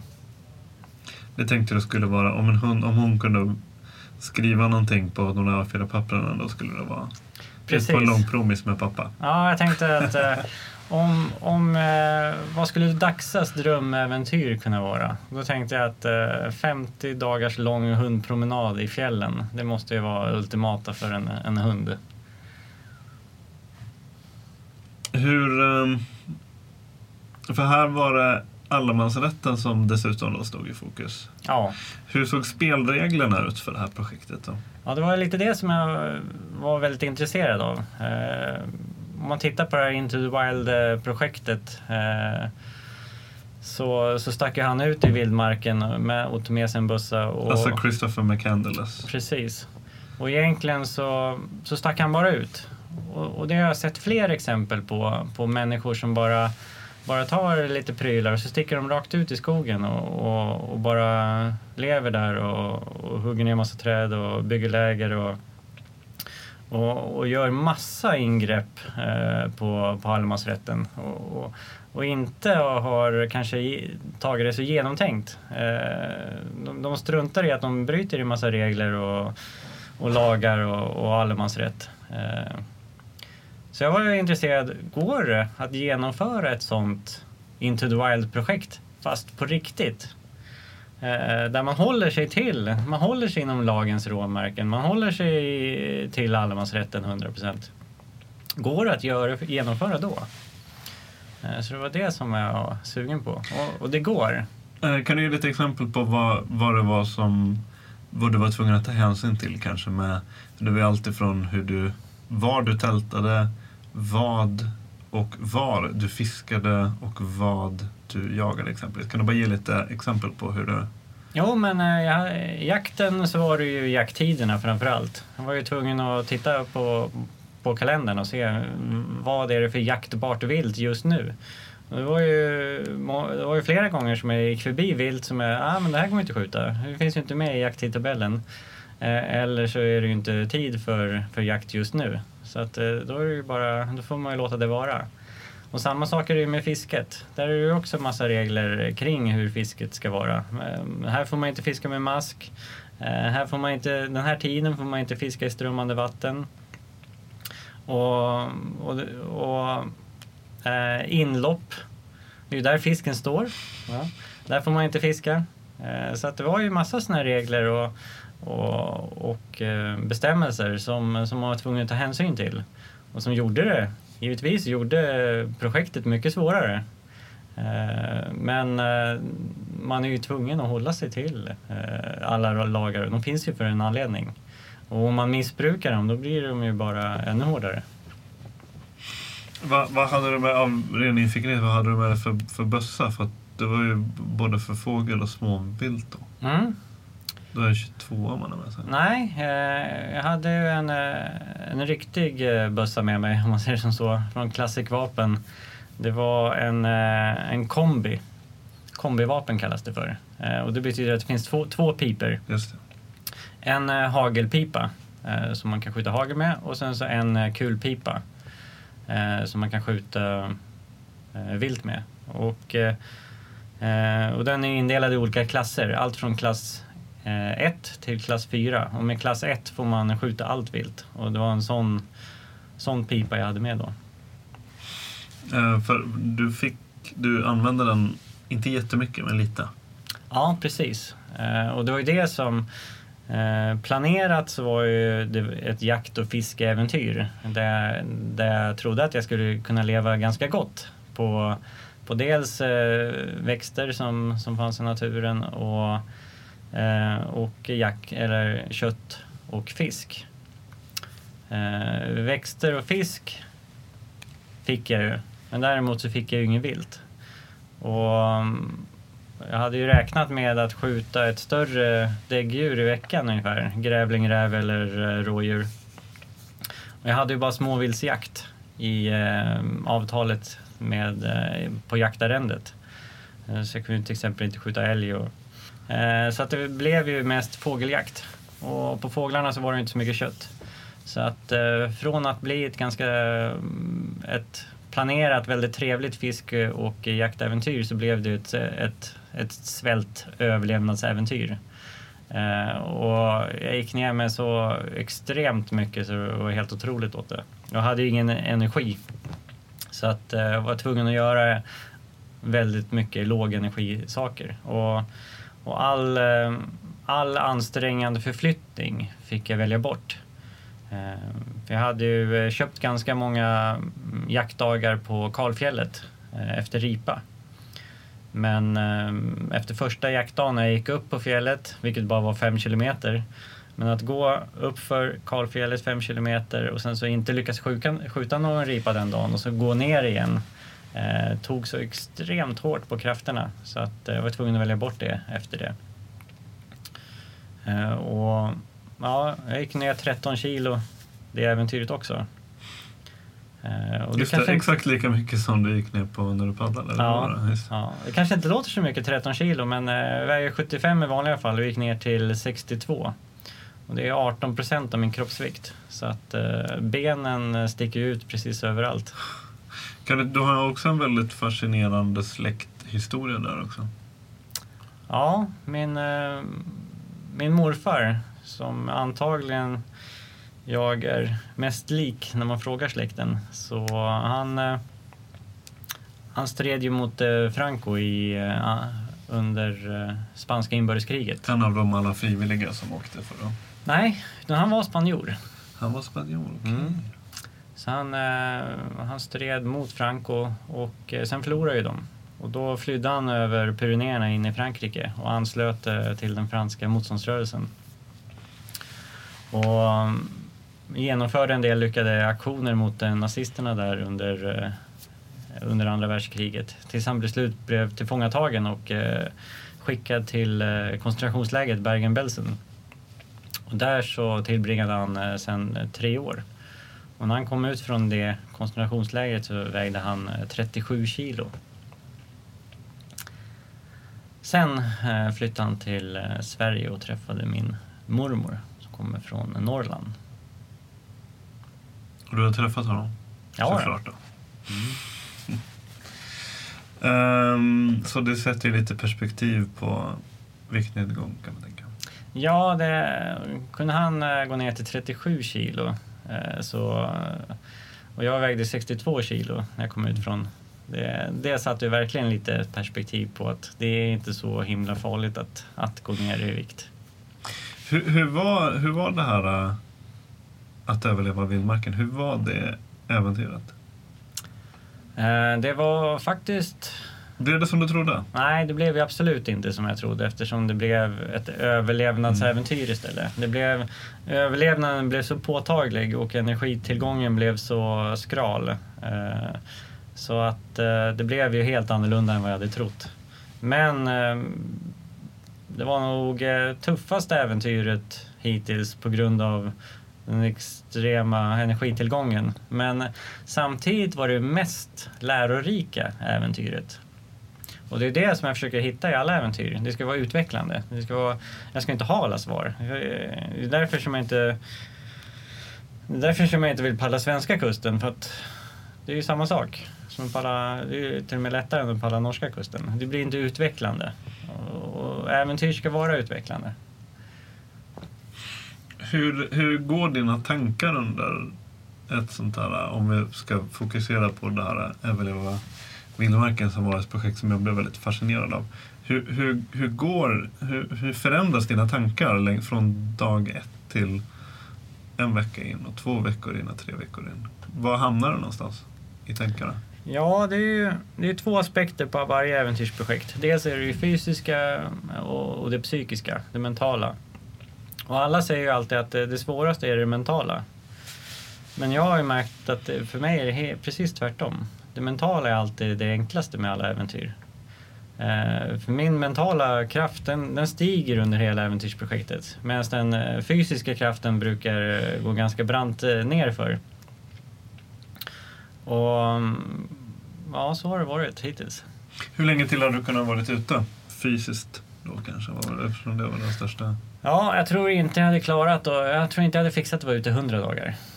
För att den fysiska gick ju ner hela tiden. Men sen det, min morfar han vägde bara 37 kilo. Så att, eh, du hade ju 30 kilo till. Ja. Berätta om de första timmarna efter att det avslutades. Ja, helt enormt. Det är ju eh, sådana matfantasier man hade. Det var ju helt otroligt. Och, och äventyret avslutades på midnatt eh, mellan en lördag och en söndag. Och eh, Östersundsposten eh, hade jag avtalad tid med precis vid tolvslaget att de skulle komma ut och intervjua mig när, när jag klev ut ur eh, skogen efter 50 dygn. Och eh, eh, min, eh, jag är ambassadör för 24 hour meals och de hade skickat med en eh, kartong med den här... Mjukkonserven? eh, ja, med den här reportern. Så att när han kom ut i skogen där så hade han en hel kartong med sig med, eh, med mat från 24 hour meals. Och, och att, att i princip käkat grillad abborre under hela dagen och sen så få, få den här lådan. Eh, jag åt ju konstant ja, i princip hela tiden från, från det att jag klev ur äventyr för att jag hade så mycket att fylla på. Går det, behåller du all mat eller? Eh, Blir det något upprorstillstånd med magen? Jag har alltid haft en, eh, en plåtmage Ja. så att jag har alltid kunnat stoppa in precis vad som helst. Och det enda problemet det var ju att Magsäcken var magsäcken liten. var så extremt liten. Så att eh, jag hade ont i magsäcken hela tiden eh, för att jag käkade så mycket. Eh, och, och direkt när eh, smärtan från eh, magsäcken försvann så fyllde jag på något mer så jag fick ont igen. Så jag hade väl ont i magsäcken i fem dagar efteråt. Känner du ingen vemod när du eh, avrundar någonting sånt där? Jo, så är det ju. Eh, Alla äventyr så vill man ju inte avsluta äventyren utan egentligen drömscenariot vore att alltid vara ute på äventyr och aldrig eh, avsluta ett äventyr. Eh, för att eh, det spelar ingen roll vilket äventyr man gör, man, man vill alltid fortsätta. Eh, men man vet ju att Sen finns det ju alltid en, en längtan tillbaka till familjen och, och som, som är rolig att komma tillbaka till. Men, men det är ju alltid att man börjar planera nästa äventyrsprojekt när man kommer hem. För det är ju, äventyr, det är ju det som, att vara ute och genomföra sina dröm, drömäventyr, det är ju det, är det som är meningen med livet. För det är när man sitter och tittar, om man sitter och, och, och- scrollar igenom, titt, följer din dagbok från när det här senaste äventyret. Det är, du lägger upp bilder för varje dag och så. Det är väldigt, det är ju det är lätt att drömma sig bort till den här eh, stillheten och tystnaden och sitta med, med hunden i, i, i kanadensan och paddla på den här spegelblanka sjön och ligga i tältet och höra hur det smattrar på tältduken och veta att du har inga måsten och du har liksom du kan spendera en hel dag i tältet om du känner för det. Liksom. Så här, det är väldigt, eh, det finns, finns en enorm tjusning i det där. Så att det måste ju vara en, en speciell övergångsfas när man kommer tillbaks till larmet och, och eh, vad kan man säga, vardagen. Ja, och där har vi anledningen till att det skulle inte fungera om man inte direkt börjar drömma och tog sig an och planerade inför nästa äventyrsprojekt. För det, är- det är ju- egentligen så är det ju ute på äventyrsprojekten man vill vara. Du har sagt någonting om att du när du är ute sådär att du hinner tänka färdigt alla tankar. Mm. Och det, det blir ju som balsam för själen och det är därför som jag mår så bra mentalt också när jag är ute på äventyrsprojekten. För att det är ju som att meditera. Eh, man paddlar till exempel 10-14 timmar på en dag. När du sätter dig i kajaken så har du ju tänkt klart alla tankar efter 2-3 timmar. Då har du inga tankar kvar att tänka. Då är det ju tomt i hjärnan. Och, och, och det är ju det som, som är så extremt skönt för hjärnan att vila, eh, att vara tom. Att, eh, att inte ha den här skrikande apan som, som hela tiden eh, Studsar runt studsar runt i hjärnan. saker. Ja. Så att det är därför som jag aldrig har eh, förstått det här med att den mentala kraften skulle kunna gå ner under ett äventyrsprojekt. Utan den, den, går ju snarare uppåt. Det är nog inte jättemånga i Sveriges befolkning som eh, har erfarenhet av att spendera om så bara en helg eller en dag kanske bara i total ensamhet på en ö eller någonting. Nej, det är, ju- jag mår ju extremt bra av enskildhet. Eh, som är självvald ensamhet. Och eh, man mår ju helt enkelt bra av enskildhet. Och, och så mår man ju otroligt bra av att vara ute i naturen. Naturen är ju hälsofrämjande och hälsobringande. Vad drömmer du om när du är ute så femte dygn ensam med en hund? Då, dröm, då drömmer jag inte om någonting. Då, då lever jag ju i Fast drömmen. jag tänkte när du sover med det då? Eh, Tänk, tänker, du på sånt, tänker du på hur drömmarna förändras? Drömmer du om att det ska hugga en öring eller drömmer du om inget, kommer du inte ihåg någonting? Eller? nej, utan eh, jag kan inte påstå att jag kommer ihåg mina drömmar när jag är ute. Och, Kanske inte jag i vanliga fall heller. nej, lite då och då. Men eh, nej, drömmar är ingenting som jag reflekterar över. Nu har kanske det mest, det mest, eh, vad ska man säga, det mest flummiga jag kanske kommer eh, bjuda på under hela min eh, podcastkarriär här. Eh, för nu, du, var ute med, du var ute med din hund nu också i 50 dagar. Eh, jag kan ibland tänka att man att, eh, att, att vi, vi som människor har kommit en extremt lång väg bort ifrån det naturliga och, och, och naturen och, och djuren och kontakterna. Och ibland så kan jag tänka att man hör mycket i stort sett som, som jag vet inte vad, skrock och, och sägner och saker som kanske skulle kallas för eh, jag vet inte. Eh, paranormal eller vad man nu ska förklara det som. Det här med, eh, ja, saker man inte kan förklara. Och ibland så kan jag kanske tänka att man att eh, vi har förlorat väldigt mycket en kanske eh, väldigt, väldigt djupt liggande kunskap i att, eller eh, egenskap att kanske att lyssna och på ett annat sätt. Liksom. Att, man, att man har kommit väldigt långt bort ifrån en naturlig närvaro. Som gör att man, vi isolerar oss. Vi som människor isolerar oss extremt mycket ifrån våra omgivningar. Och en människa som, som lever utanför en sån bubbla kan kanske få eh, insikter och, och höra och förstå saker som en inom citationstecken modern människa inte kan göra. Förstår du någonting om vad jag menar? Inte riktigt, men eh, jag kan ju säga som så att eh, när man är ute i naturen så finns det ingenting eh, folk folktro eller paranormalt eller ingenting sånt utan allting är ju väldigt naturligt. Eh, det finns ingenting som är onaturligt. Det som, är, det som, det som man letar och, och ser ofta det är ju såna här eh, magiska naturupplevelser. Bara en, eh, en solnedgång eller en regnbåge eller en eh, öring som, som gör ett akrobatiskt skutt över, över vattenytan eller en, en val eller tumlare som kommer upp eller en eh, säl som simmar förbi eh, under kajaken. Eh, Sådana magiska ögonblick är det massor av. Och, och det är ju synd att... Eh, Och det, och det jag menade är verkligen ingenting som kommer så... Eh, Ex, ex, alltså, jag, jag menar inte att det skulle vara någonting, så att säga, något spöke eller vad man kan säga. Utan, utan mer eh, att, att, att referera till det som eh, att man är synsk eller att man är eh, att man besitter någon slags häxkraft. Det är liksom bara ett, någon slags förklaring på en, en, en kanske en ehm, ja, hur ska man förklara det här? Någon slags, ett, ett slags sunt förnuft kanske. Som, man, som vi har gått ifrån om man inte lever närmare naturen.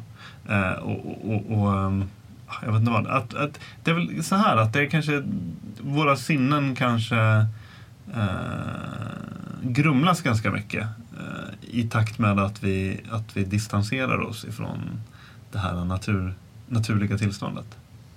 Och att i och med att man eh, kan göra saker som, som du gör så kan man kanske att man klarnar upp de sinnena lite och att man gör det kanske lite mer att, man, att du rensar dig och att du på så vis tar steg närmre det naturliga. Ja, all, allting ute i naturen är ju eh, verkligt. Och allting i civilisationen är ju overkligt. Om man tittar på en film så är ju den helt overklig. Eh, man spelar ett eh, dataspel eller någonting, det är ju helt overkligt. Allting i civilisationen är ju bara påhittat eller, eller eh, konstruerat. Eh, det är ju en låtsasvärld. Medan där ute så är det ju en verklig, riktig värld. Och det går ju inte att se, det går inte att se på TV om natur heller, för det är också overkligt. Det är, om man ser en eh, val komma upp eh, på TV, då det går inte att relatera till det överhuvudtaget. Men eh, är du ute och paddlar ute på havet och du har eh, vatten 360 grader och det kommer upp en val där, då är det tiotusenfalt mycket verkligare. Och, och eh, så mycket mer värt. Det finns inget intresse av att se på TV, se de här naturupplevelserna på TV. Det finns inget, inget intresse av att göra det. För det är inte på riktigt. Det är bara det är naturen som är verkligheten. Allt det annat har, har ju bara blivit en påhittad eh, verklighet. Um, och just den här närkontakten med valen var någonting som du hade när du paddlade norska kusten? Mm. Det var ju alla de här, när jag är ute på äventyren så sker det en magisk naturupplevelse varje dag. Det är någonting som, som, som sker det behöver inte vara en stor grej. På Överleva vildmarken nu så, så klev jag ur tältet och gick ut för att lätta på blåsan och då då kommer det upp en liten hermelin och sätter sig på en trädstam två meter bort. Och en sån upplevelse, den är, det är helt fenomenalt. Eh, det, det, går inte att beskriva eller eh, värdera. Eh, det är ovärderbart. Um, när du är ute sådär så, så är det ju ganska ofta som du är kall, trött och blöt. Mm. Uh, hur ser du på att, att vara lite obekväm? Mm, där tror jag att det är min största styrka faktiskt. För att eh, alltid när man är utomhus, så, eller alltid i livet överhuvudtaget, så är det ju med och motgångar. Och, och det är misär och belöningar. Och det är alltså kontraster mellan eh, yin och yang, dåligt och bra, regn och sol. Det är alltid kontraster. Eh, och desto större kontrasterna är, desto, desto bättre är det. Så att när det är motgångar och när det är misär så är det någonting som jag finner en glädje i. För att eh, då vet jag att eh, då kommer belöningen bara bli större desto större misären blir. Eh, så att eh, norska kusten var ett bra sånt tillfälle för då, då började det regna. Och eh, det regnade ihållande 24 timmar om dygnet i i, eh, på väderprognosen sa det att det skulle regna 10 dagar framåt. Och redan efter dag tre så var ju allting totalt blött. Sovsäcken var blöt och alla kläder jag hade var helt genomsura. Även fast man har torrdräkt så precis allt är blött. Och handen är blöt och man kan inte, det finns ingen torr yta eller torrt, eh, torr sak att torka av den här på. Så att man är totalt blöt 24 timmar om dygnet. Eh, och jag visste att jag skulle vara det en lång tid framöver. Och dagarna bara gick. Och, och, och mm, jag undrade om solen någonsin skulle komma tillbaka. Men det blev ju bara mer och mer misär för varje dag som, som man var blöt. Eh, men jag visste ju då att belöningen blir ju bara större och större när solen äntligen ska komma tillbaka. Så att eh, misär är aldrig någonting som jag lider av, utan det är bara det är bara väntan på den större belöningen. Eh, och det tror jag är ett eh, härligt synsätt bara på att se på allting i världen. Uh, desto större motgångar, desto mer misär, desto bättre är det. För då blir belöningen bara större när, när solen sen kommer tillbaka. Och att kliva ut ur tältet och mötas av det här strålande solskenet som till slut skedde. Kunna lägga upp alla grejer på. Kunna lägga upp alla grejer på tork. Det, det var ju fantastiskt. Och det hade jag inte fått uppleva om jag inte hade fått vara genomsurt blöt i 14 dygn innan. Eh, möter du några människor längs vägen? Ja, det beror på vad det är för äventyrsprojekt och var man befinner sig. Som överlevare i vildmarken nu så mm, där var ju en del av äventyret att vara enskildhet i 50 dygn. Eh, dag fyra så stötte jag på två fjällvandrare som jag sa hej till. Eh, men och norska kusten så stötte jag på människor ungefär en gång i veckan. Eh, och samma sak när jag rodde till eh, Ryssland. Och, så att, eh, och sen så är det lite självvalt också.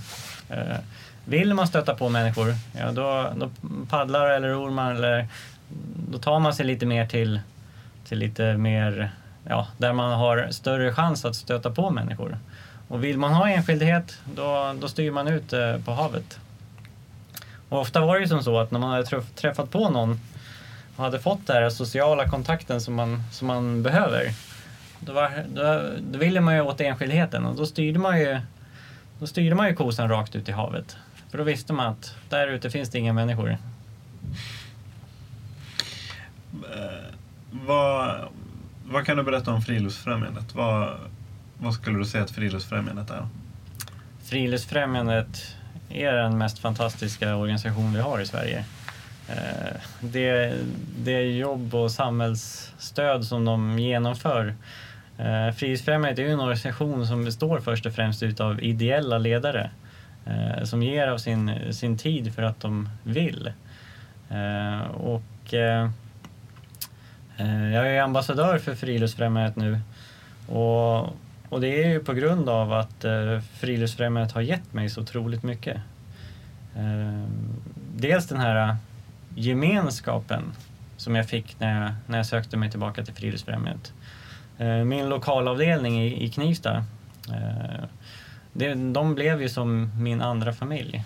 Och sen så är det otroligt härligt för mig också att träffa likasinnade människor. Eh, för det, det är ju som så att när man när man inte har likasinnade människor i sin närhet så är det väldigt viktigt att få likasinnade människor i sin närhet. Så att Frihetsfrämjandet vart ju som min andra familj. Och sen så är det ju Frihetsfrämjandet som har gett mig Eh, i princip all min kunskap. Om man inte tänker på all kunskap som jag fick under trafikflygarutbildningen. Eh, men eh, om friluftsliv och, och kajakpaddling. Och, och jag vart ju direkt ledare i Friluftsfrämjandet som kajakledare. Och sen så gick jag vidare till långfärdsskridskoledare och eh, som fjällledare. Och jag kommer ju inte ge mig förrän jag är ledare i alla verksamhetsgrenar som, som överhuvudtaget finns i Friluftsfrämjandet. Eh, för att det är så otroligt eh, lärorikt och så otroligt eh, härlig gemenskap. Och sen är Friluftsfrämjandet en väldigt jämlik organisation. Det spelar ingen roll vem man är, det spelar ingen roll vad man har för kön, det spelar ingen roll vad man har för bakgrund eller yrke eller alla är lika välkomna i Friluftsfrämjandet. Det är bara en otroligt härlig organisation där friluftsliv är den gemensamma nämnaren.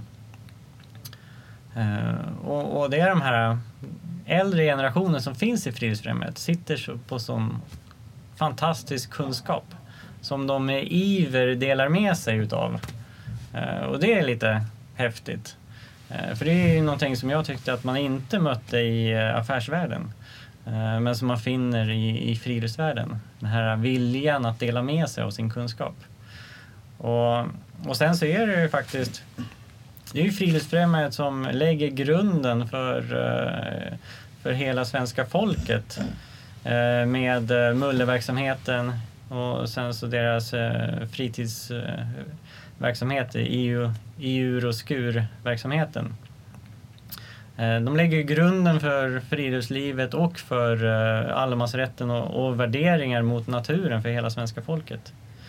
Sen så är det ju Friluftsfrämjandet som ser till att svenska folket kommer ut och får uppleva friluftsliv. Och det är ju fantastiskt viktigt för vår folkhälsa.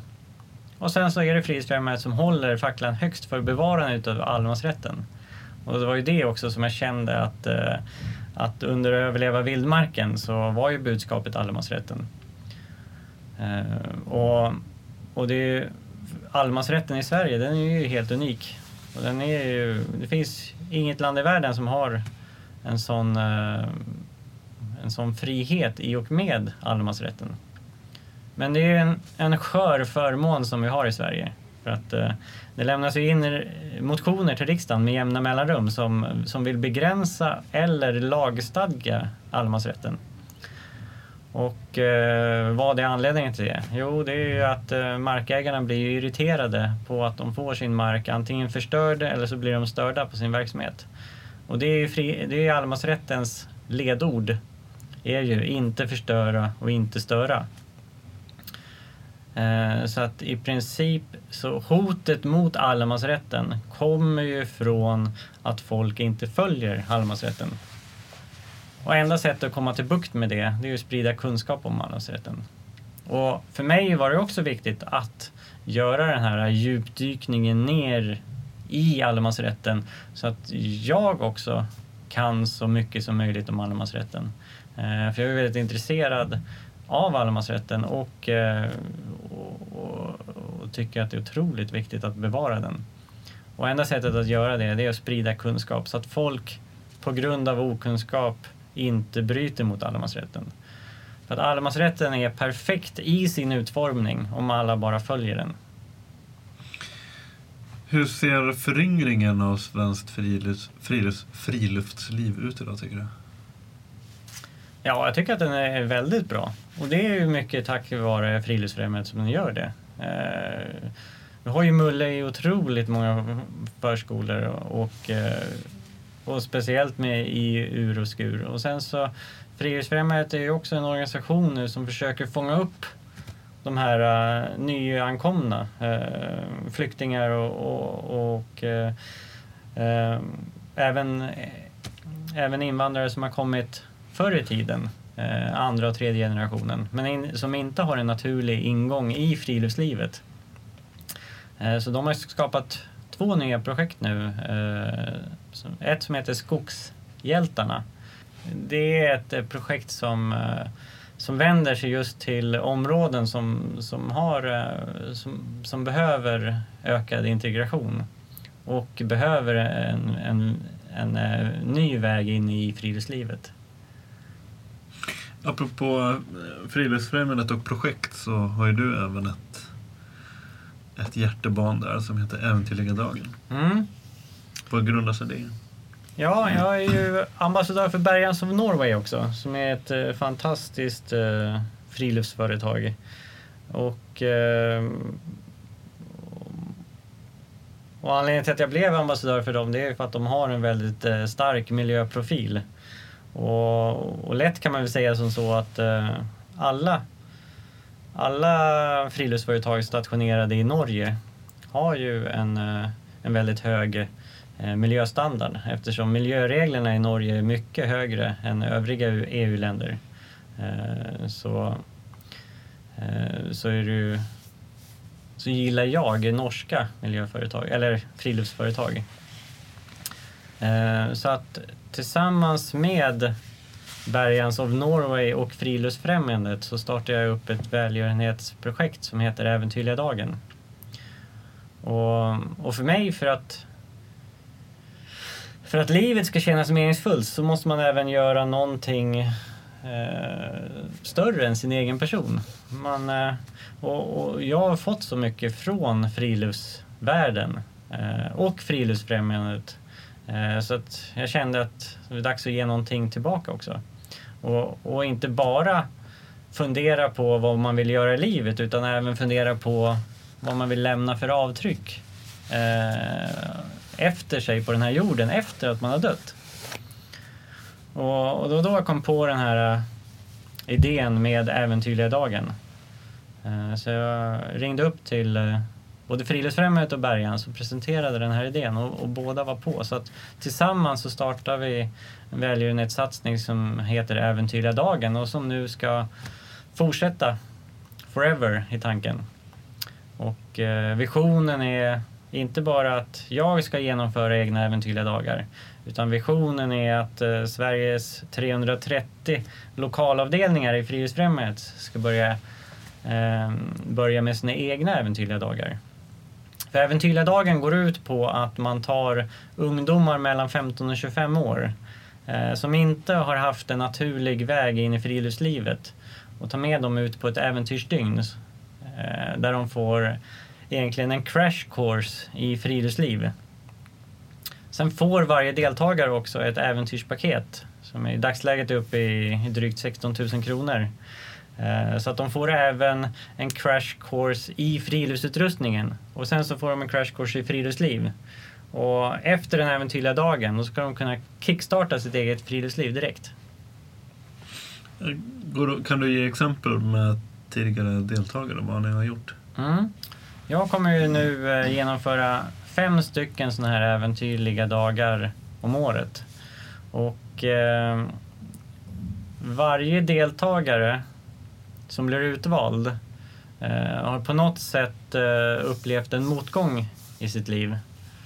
Eh, och det kan vara precis vad som helst.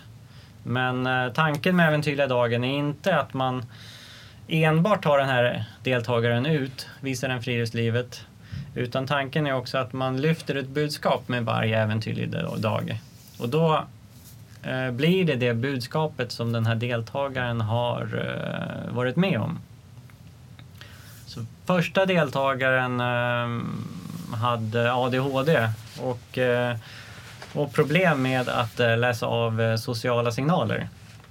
Vilket har resulterat i att han inte haft en enda kompis under hela sin uppväxt.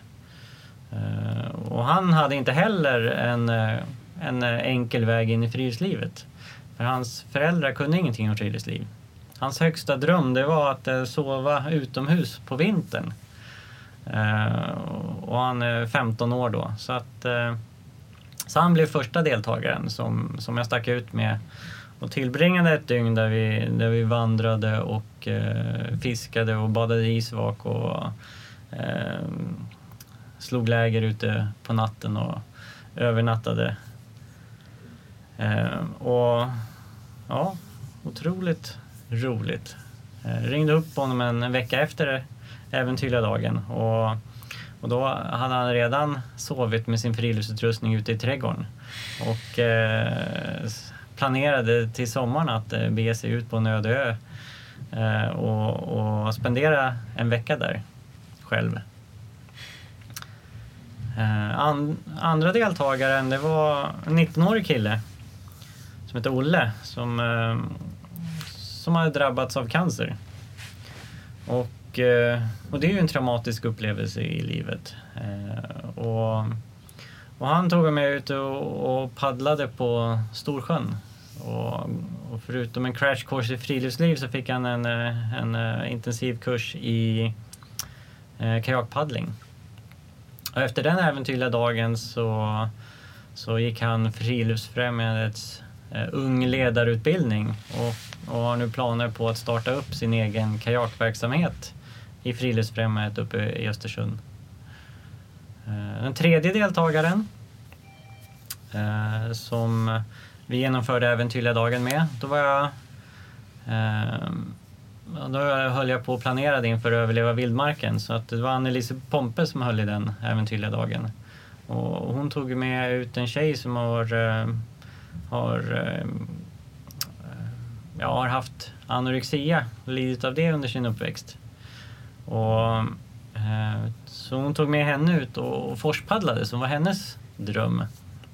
Att eh, att sticka ut och forspaddla. Och, och sen övernattade de i en härlig bokskog. Eh, och, och den fjärde äventyrliga dagen nu ska jag hålla om bara, bara tre dagar. Och då ska jag träffa en tjej som heter Åsa som, eh, som eh, har lidit av prestationsångest. Som ställt alldeles för höga krav på sig själv och, och eh, redan i tidiga år i princip gått in i väggen. Ehm, så att och hennes dröm är att vandra Pacific Crest Trail. Så att ehm, så vi kommer vandra på Hallandsleden och sen så kommer vi övernatta i en eh, trädkrona. Eh, och, och, nu hoppas jag att Äventyrliga dagen ska bli första steget för henne att kunna genomföra sin livsdröm. Eh, Äventyrliga dagen är ett välgörenhetsprojekt som öppnar dörrar för de här människorna att snabbt och enkelt komma igång med sitt eget friluftsliv. Och speciellt då människor eller ungdomar som har, som har haft en svår uppväxt och inte en naturlig ingång i friluftslivet. För har man friluftslivet som, som bas, som grundpelare, då har man ett otroligt andningshål i sitt liv eh, där man kan hämta styrka ifrån. Eh, kan de här, den här kursändringen du gjorde och ditt, ditt eh, livsval, din livsplan kan det... Vad ger det dig för perspektiv på det moderna samhället?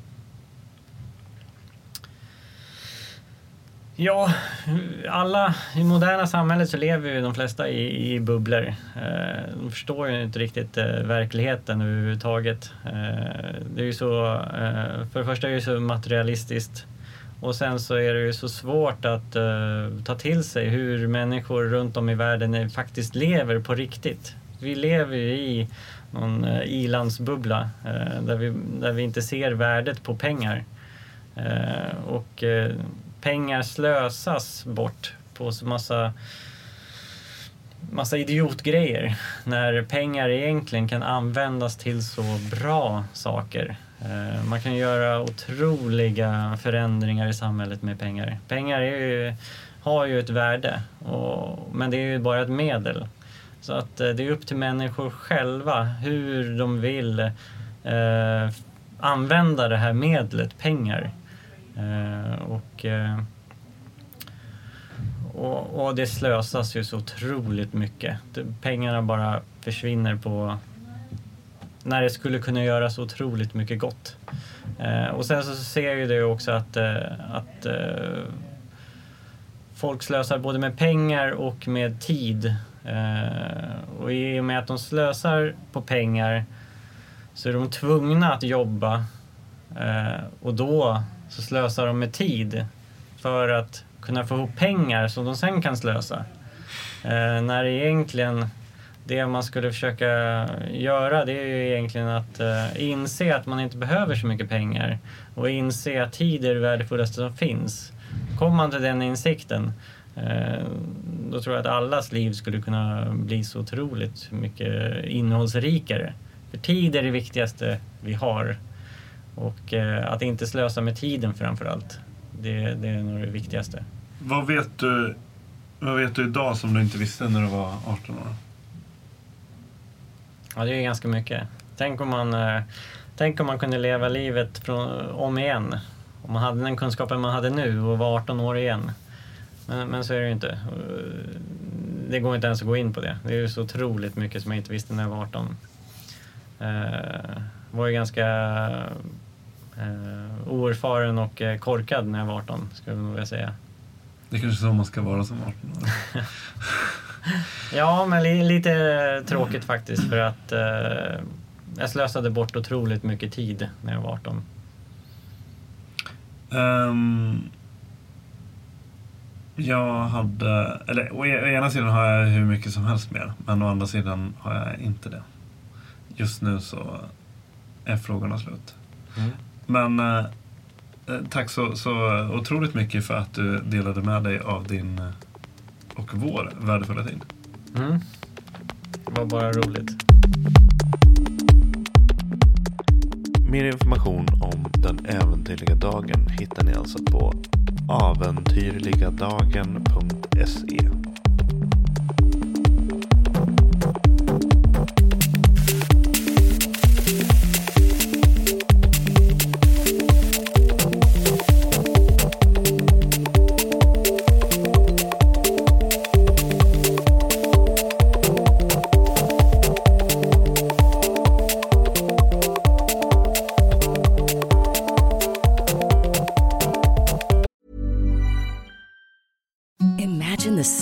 sheets you've ever felt. Now imagine them getting even softer over time. That's what you'll feel with Bowl and Branch's organic cotton sheets. In a recent customer survey, 96% replied that Bowl and Branch sheets get softer with every wash. Start getting your best night's sleep in these sheets that get softer and softer for years to come. Try their sheets with a 30-night guarantee. Plus, get 15% off your first order at bowlandbranch.com. Code BUTTERY. Exclusions apply. See site for details.